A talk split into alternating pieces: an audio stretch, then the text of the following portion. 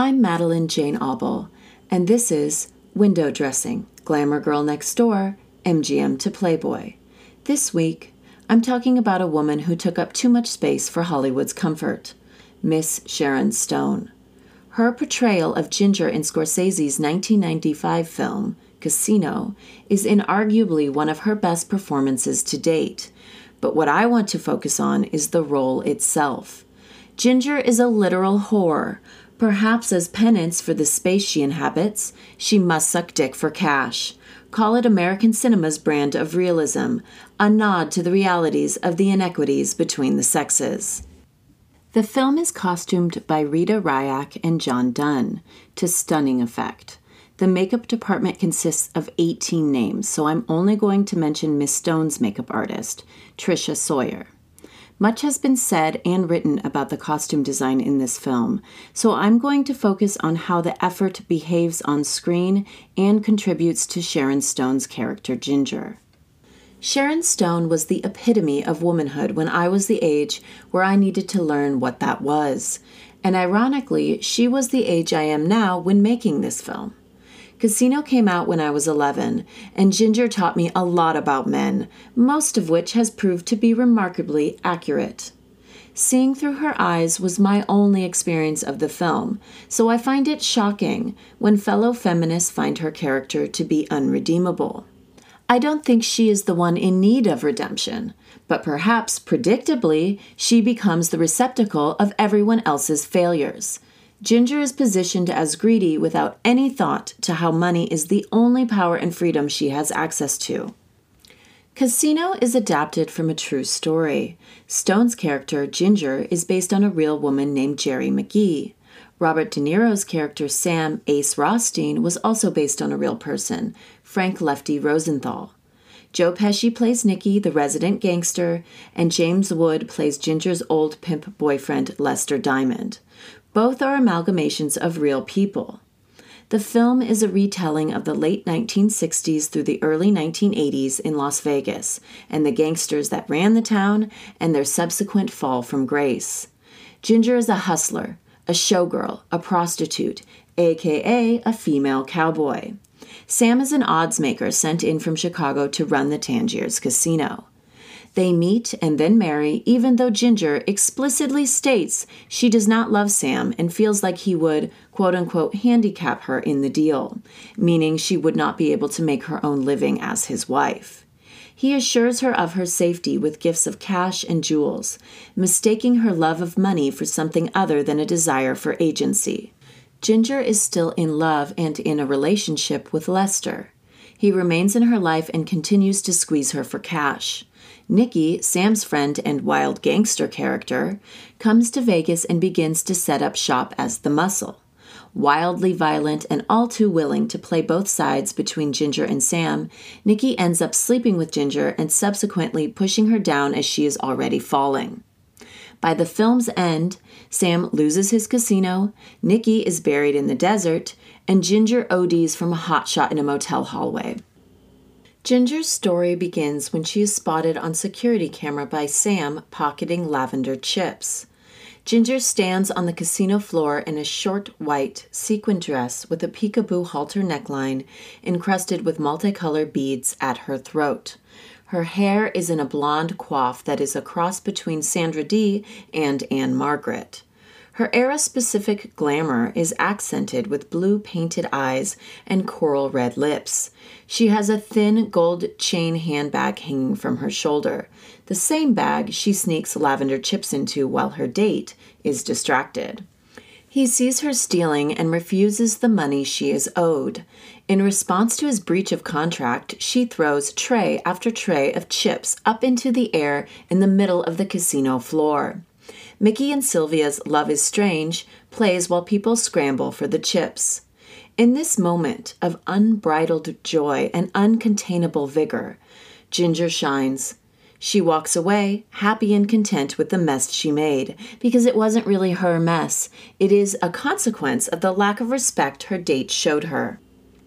In the next scene, Ginger is featured in a montage that begins with Sam saying that he, quote, fell in love with Ginger right there but in Vegas, for a girl like Ginger, love costs money.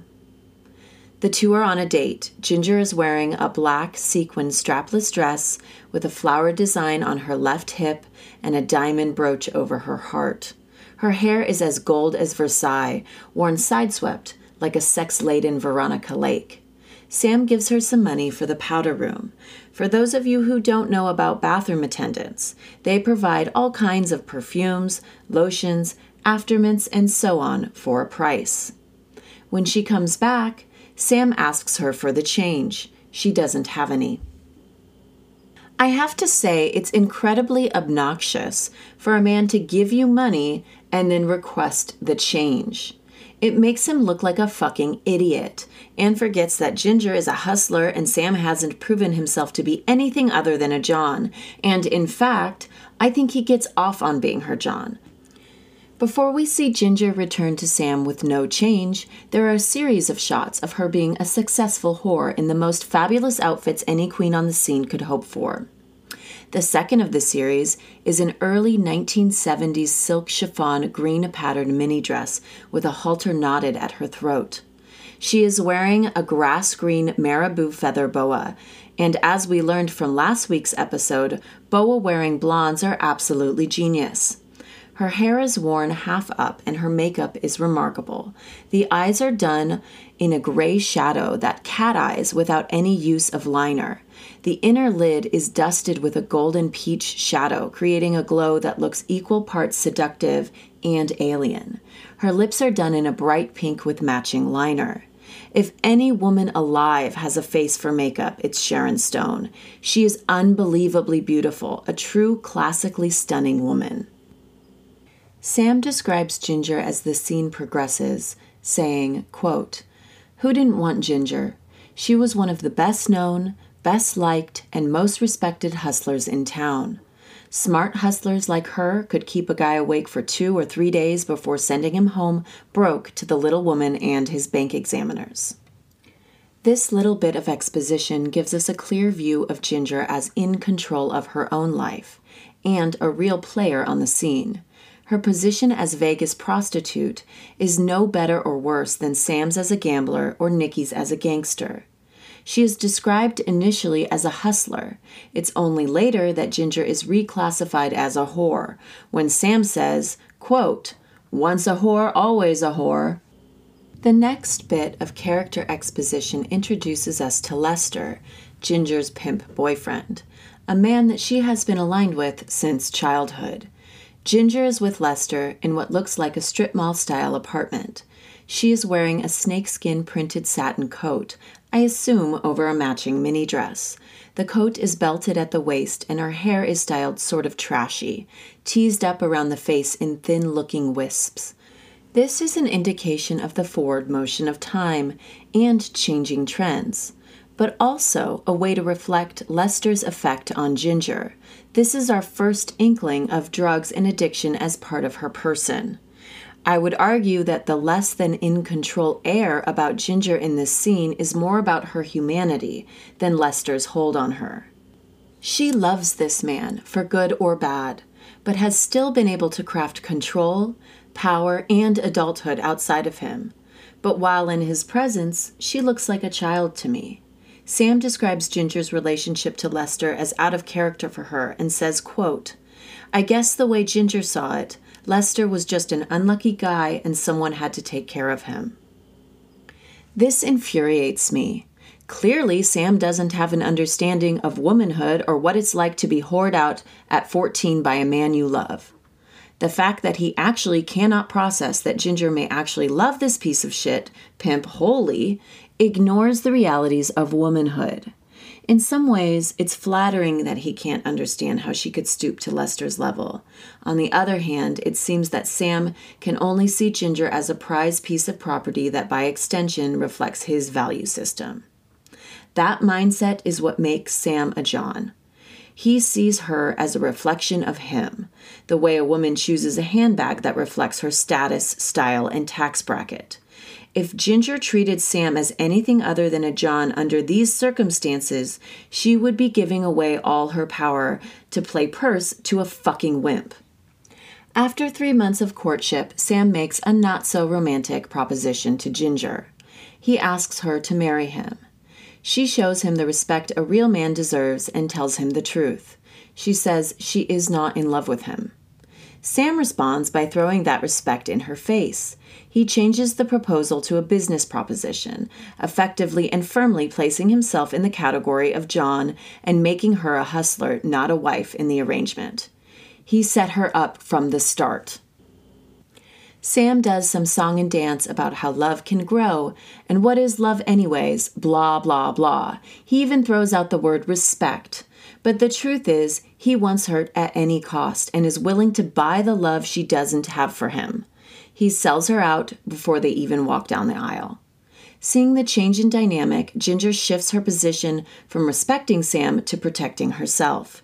She asks him what will happen to her if it doesn't work out between them. Sam says, quote, So whatever happens, if it doesn't work out between us, I'm going to make sure you're okay for the rest of your life.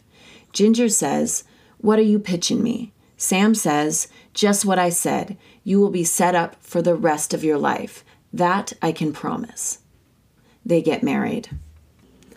By the middle of the film, Sam struggles to grip and control, not love and honor his wife.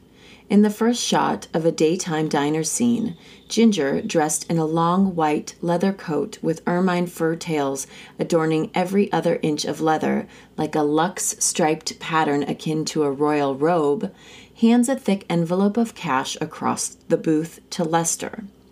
Her hair is curled in one and a half inch barrel curls that cascade to her shoulders. She is smiling and glamorous in a black lurex top underneath her coat and bell bottom slacks. Sam walks in and sits down next to Ginger. Sam, addressing Lester, says, Aren't you the card shark, the golf hustler, the pimp from Beverly Hills? we see a close up of Lester's face feigning acknowledgement while looking in Ginger's direction. Sam slams down another envelope of cash on the table, daring Lester to take his money too. Lester glances around the room, quickly realizing there are guys posted at the exits. Ginger's head hangs down, silent and still, sitting next to Sam in the booth. She is completely drained of her previous joy. Sam says to Lester, Did you know she was my wife? In the next shot, Lester replies, Yeah, I did. Sam successfully places property rights on his wife at the same moment that her boyfriend abandons her. Lester gets up and leaves the diner. Sam keeps Ginger in the booth and says, Lester didn't stop you from marrying me. Sam pulls Ginger up from her seat and says, Come here. I have something to show you. He grabs her hard by her right arm and drags her out of the diner. In the next shot, Lester is beaten in the parking lot. Ginger is screaming and fighting with Sam with her ermine and white leather coat flailing behind her. She is sobbing and begging Sam to make them stop. Sam forces Ginger into his canary yellow Cadillac. It is an apt color and cage for the woman that is now made to be a pet. The scene ends with an aerial shot of Ginger sobbing in the car as it drives out of the parking lot and down the street. The bronco busting Sam engages in with his wife Ginger in this scene doesn't just crack Lester's head, it breaks her heart. Both men have nothing but themselves in mind. Lester wants cash, and Sam wants his property to be predictable, controllable, and contained. Ginger's trap is set and snared. She lost all her agency the moment she married Sam. She didn't want to marry him and quickly withered in his yellow Cadillac of a canary cage. I spent years trying to find a white leather and ermine fur coat. I would still give anything to have the one she wore in this scene. Stone as Ginger is often referred to as a style icon, but there is so much more to it than that.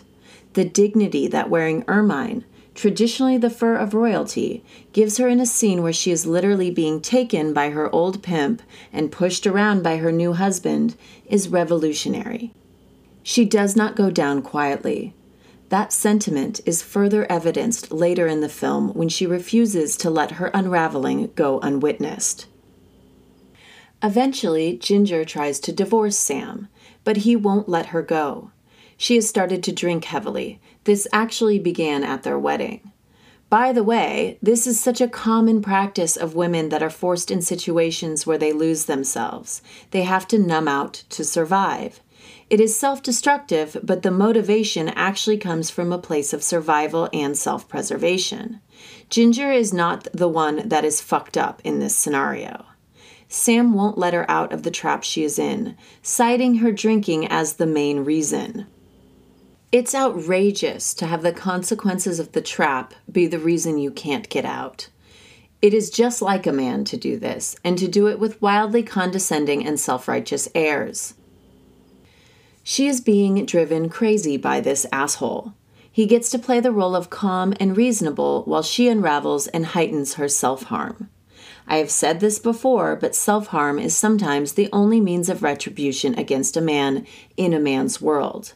Of course, it's a wildly ineffective one, but it's a very understandable route for a woman seeking accountability from a man.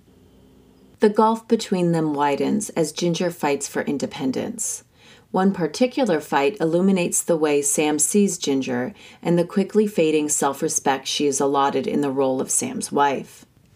Out of desperation, she drunkenly plans a hit on her husband, the husband that won't let her out of the marriage and threatens her life when she tries to leave. Sam overhears her plot and grabs her. She struggles against his grip and she screams, I fucking hate you. God, I feel that line in my bones. I fucking hate him too. His nice guy act has gone too far. He has broken the woman he claimed to love and held her hostage to boot. He has no respect or understanding for her position in the world and can only see her as an extension of himself. It's fucking disgusting. He drags her by her wrists, crucifixion style, through the hallway of their home.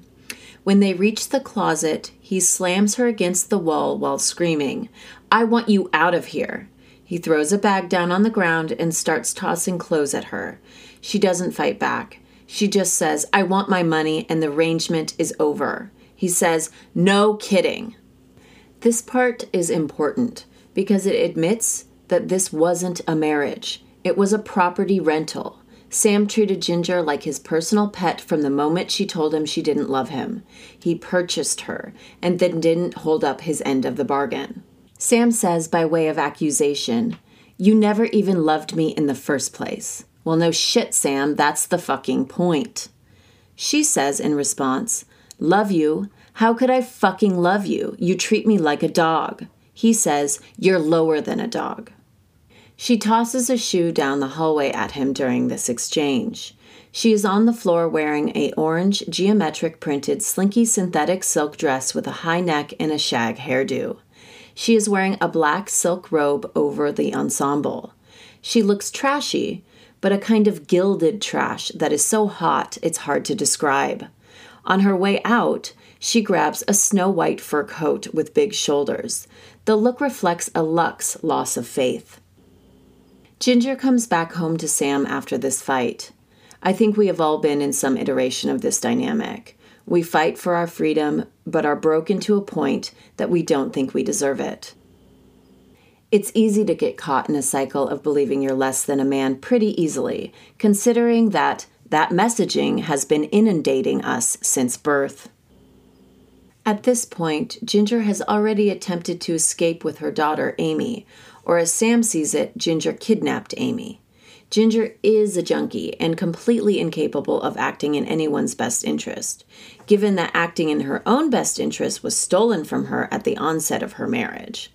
Sam, given his real fear for his daughter and his manufactured care for Ginger, has made her carry a beeper so he can monitor her at all times. This act of humiliation is the final straw, and Ginger's self harm hits new heights. She starts fucking Nicky, which honestly does make sense in terms of a power grab. Who has it and how can she get it? It also harkens back to a time in her life when she was rolling men, not being held hostage by them. In many ways, her relationship to Lester was less violent than her marriage to Sam. At least that business arrangement was clearly stated, held up and not held over her head. Also, she loved Lester. She never loved Sam. This goes to intrinsic value and her motivations. Her relationship with Nicky is hot because it's illicit, and she gets to play him for power. But when Sam finds out, the risks outweigh the benefits. One night, Ginger, in a haze of drug addled self medication, ties Amy, their daughter, to the bed in lieu of a babysitter. She goes to Nicky's restaurant, where Sam later finds her. Sam drags her back home and they fight viciously. After which, Ginger goes back to Nicky and demands help and a hit on Sam. Nicky immediately throws her out onto the street, literally, where she has to pick herself up and drive away alone. I understand that she is not set up to be a sympathetic character in this film, but I would question anyone who doesn't sympathize with her here. She has been pushed so far into a corner, all while being used for sex and or property value. She is tossed out like trash and instantly blamed for all the actions of the men in her life. It's fucking gross. This scene is a real dividing point between men and women. I think a certain kind of woman sees Ginger in this moment. I mean, really sees her.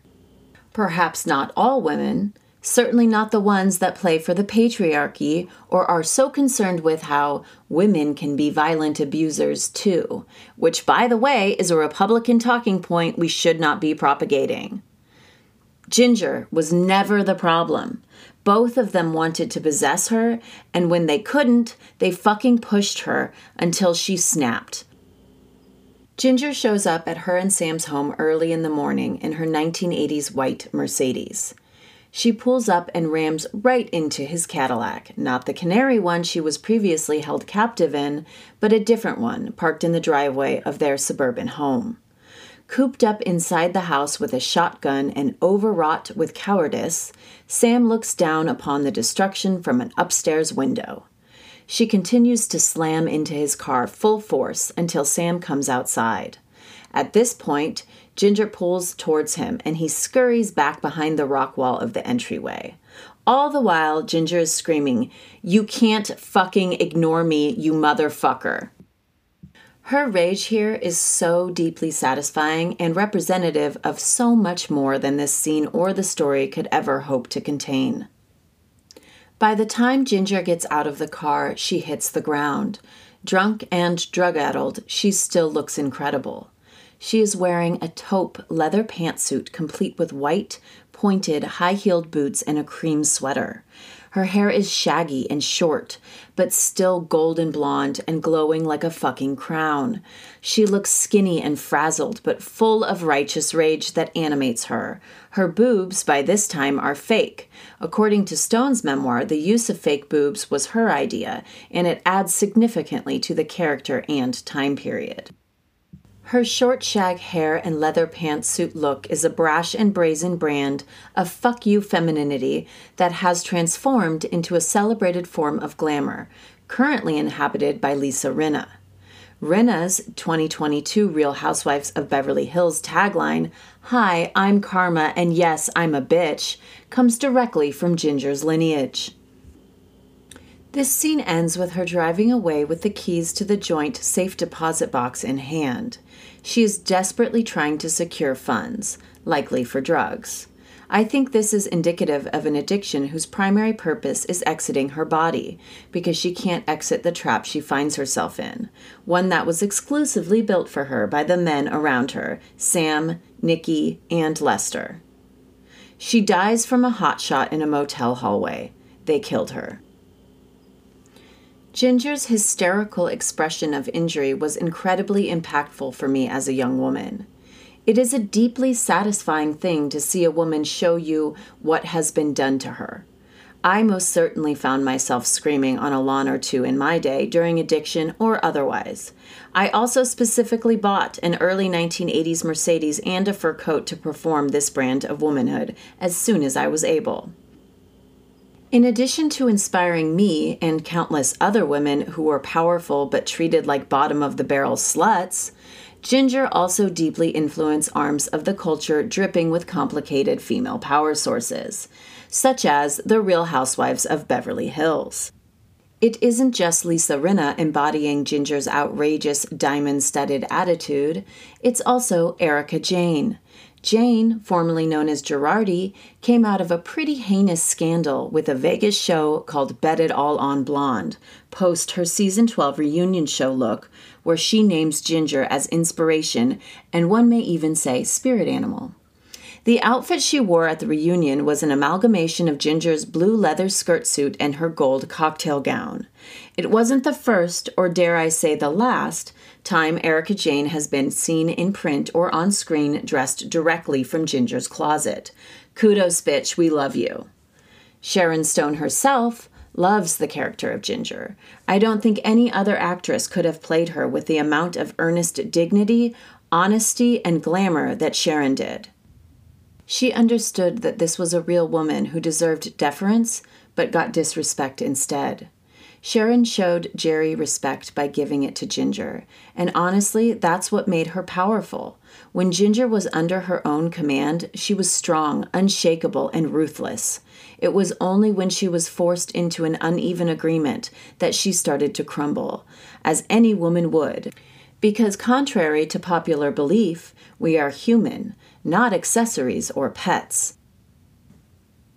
Next time on Window Dressing Glamour Girl Next Door, MGM to Playboy, I will be discussing Pamela Anderson. Her persona as the most successful centerfold in the history of Playboy, her sex tape with Tommy Lee, and her television role on the most successful television show of the time, Baywatch. She turned being a bimbo into a powerful thing. And by the way, I use the term bimbo with so much love. I think Pamela is brilliant, and I'm glad to see people giving her the respect she deserves. I will be breaking down the role she played in culture that not only changed Playboy and by extension the power dynamics of gender in America, but also her utter refusal to be ruined by the women hating fueled hatred that she was bombarded with after the theft of her and Tommy's sex tape. Thank you for listening. I'm Madelaine Jane Auble.